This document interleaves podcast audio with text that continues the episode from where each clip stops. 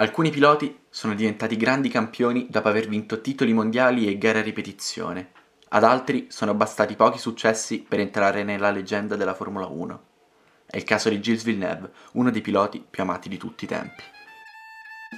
Gilles nasce a Saint-Jean-sur-Richelieu, in Canada, il 18 gennaio del 1950 e cresce all'insegna di un forte richiamo verso il mondo dei motori e la sua carriera sportiva inizia tra le gare di motoslitta nella nativa provincia del Quebec. Approda in Ferrari nell'autunno del 1977, pressoché sconosciuto al mondo delle corse. Ha disputato una sola gara in Formula 1 al volante di una vecchia McLaren, ma sono bastati pochi, arrembanti giri per convincere Enzo Ferrari a ingaggiarlo per sostituire Niki Lauda. A colui che fu soprannominato, per la sua precisione e meticolosità, il calcolatore, subentrò un giovane pilota distinto, dotato di una sana follia, voluto fortemente dallo stesso commendatore Ferrari, Gilles Villeneuve. La scelta di Enzo Ferrari fu piuttosto discussa e i primi risultati di Gilles alla guida del cavallino rampante non fecero che complicare la situazione. Durante il suo secondo Gran Premio in Ferrari, in Giappone, Villeneuve tamponò Ronnie Peterson e la sua auto spiccò il volo, carambolando fuori dalla pista e uccidendo due spettatori che stavano assistendo alla corsa in una zona non autorizzata. Per quel suo celebre volo, al suo inizio di carriera, fu attribuito a Villeneuve il soprannome L'Aviatore. Le scarse prestazioni e le vicende controverse che segnarono la fine del 77 per la Ferrari e per il pilota canadese non influirono però sulla volontà di Enzo Ferrari, che confermò Villeneuve anche per la stagione del 78. Nel 1978 la carriera dell'aviatore non sembrò spiccare il volo. Villeneuve è autore di innumerevoli fuoripista, di testacode, incidenti, raggiungendo il traguardo con la macchina intera un numero di volte che è forse possibile contare sulle dita di una singola mano. La stampa, italiana estera, inizia a essere critica nei confronti di Gilles, nonostante le forti prese di posizione da parte di Ferrari, che lo difese anche nelle situazioni più controverse. A fine stagione Villeneuve aveva raccolto pochi punti in classifica iridata e la gara del Canada, ultimo appuntamento di quella stagione, rappresentava un crocevia importante per la carriera del canadese, che proprio nel GP di casa si giocava le possibilità di rimanere in Ferrari. Gilles Villeneuve stavolta non deluse. Partito terzo alla griglia, ha corso una gara perfetta, questa volta senza alcun tipo di sbavature, e tagliò per primo il traguardo. La prima vittoria in carriera valse a Gilles la riconferma in Ferrari. Il 1979 è l'anno della consacrazione. Accanto a Villeneuve, la Ferrari sceglie Jerry Schechter, pilota d'esperienza con cui subito Villeneuve crea un sincero legame d'amicizia che si protrasse poi negli anni. Nonostante l'introduzione dei più performanti motori turbo sulle monoposto della Renault, le vittorie in casa Ferrari iniziarono a fioccare, sia con Gilles che con Schechter. I due rimasero a lungo molto vicini in testa alla classifica mondiale, ma al Gran Premio di Olanda, quando Villeneuve sembrava in totale controllo della corsa e deciso a vincere per recuperare lo svantaggio in classifica ridata, la sua foga agonistica lo portò a commettere un grave, inutile testa-coda in uscita di curva.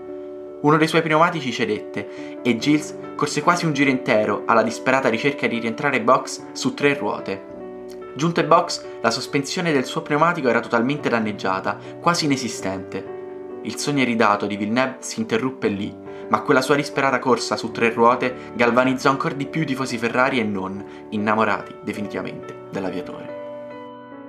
Altro celebre episodio della stagione 1979 fu la battaglia condotta al Gran Premio di Francia con René Arnaud, pilota della velocissima Turbo Renault. I due si diedero battaglia per il secondo posto per oltre metà della gara, arrivando più volte anche al contatto, in un testa a testa ruota a ruota, con frenate al limite che portarono più volte i piloti a scambiarsi le posizioni. All'arrivo fu Villeneuve a prevalere e il loro duello è ancora oggi ricordato come uno dei più celebri momenti della storia di questo sport. La stagione 78 si concluse con un secondo posto irritato per Villeneuve, alle spalle del suo compagno di squadra Schechter, aiutato significativamente dal pilota canadese in più occasioni, in particolare nella gara di casa, a Monza, quando Villeneuve di fatto scortò sino al traguardo il suo compagno di squadra, senza mai attaccarlo, emblema della maturità ormai raggiunta. Le due stagioni seguenti furono caratterizzate da una scarsa competitività della Ferrari, dovuta anche allo sviluppo tecnico e meccanico delle altre monoposto. Villeneuve continuò a segnare comunque buoni risultati e a inizio 1982 fu confermata la guida della Ferrari. Nel Gran Premio di Imola, Villeneuve e il suo nuovo compagno di scuderia, Pironi, si ritrovarono da soli al comando del Gran Premio e fu loro esposto un cartello con scritto Slow, indice del fatto che i piloti erano tenuti a mantenere le posizioni senza darsi battaglia e correre inutili rischi. Villeneuve primo, Pironi secondo. Non fu così. Proprio all'ultimo giro Pironi attaccò Villeneuve che, sorpreso, non fece neanche in tempo a stringere la traiettoria e fu sorpassato dal compagno di squadra. Villeneuve era su tutte le furie. Si sentiva abbandonato dalla squadra, la quale non prese posizione dopo l'accaduto.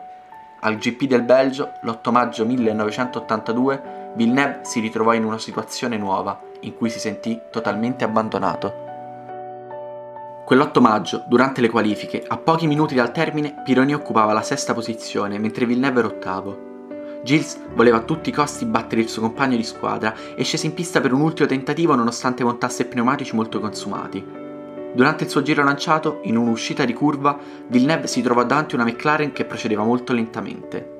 L'impatto fu terribile.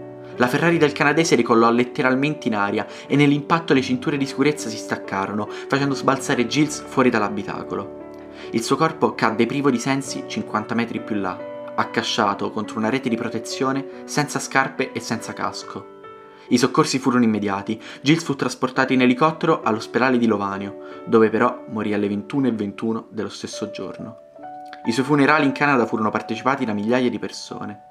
Il figlio Jacques nel 1997 portò a termine il sogno del padre, diventando campione del mondo con la Williams.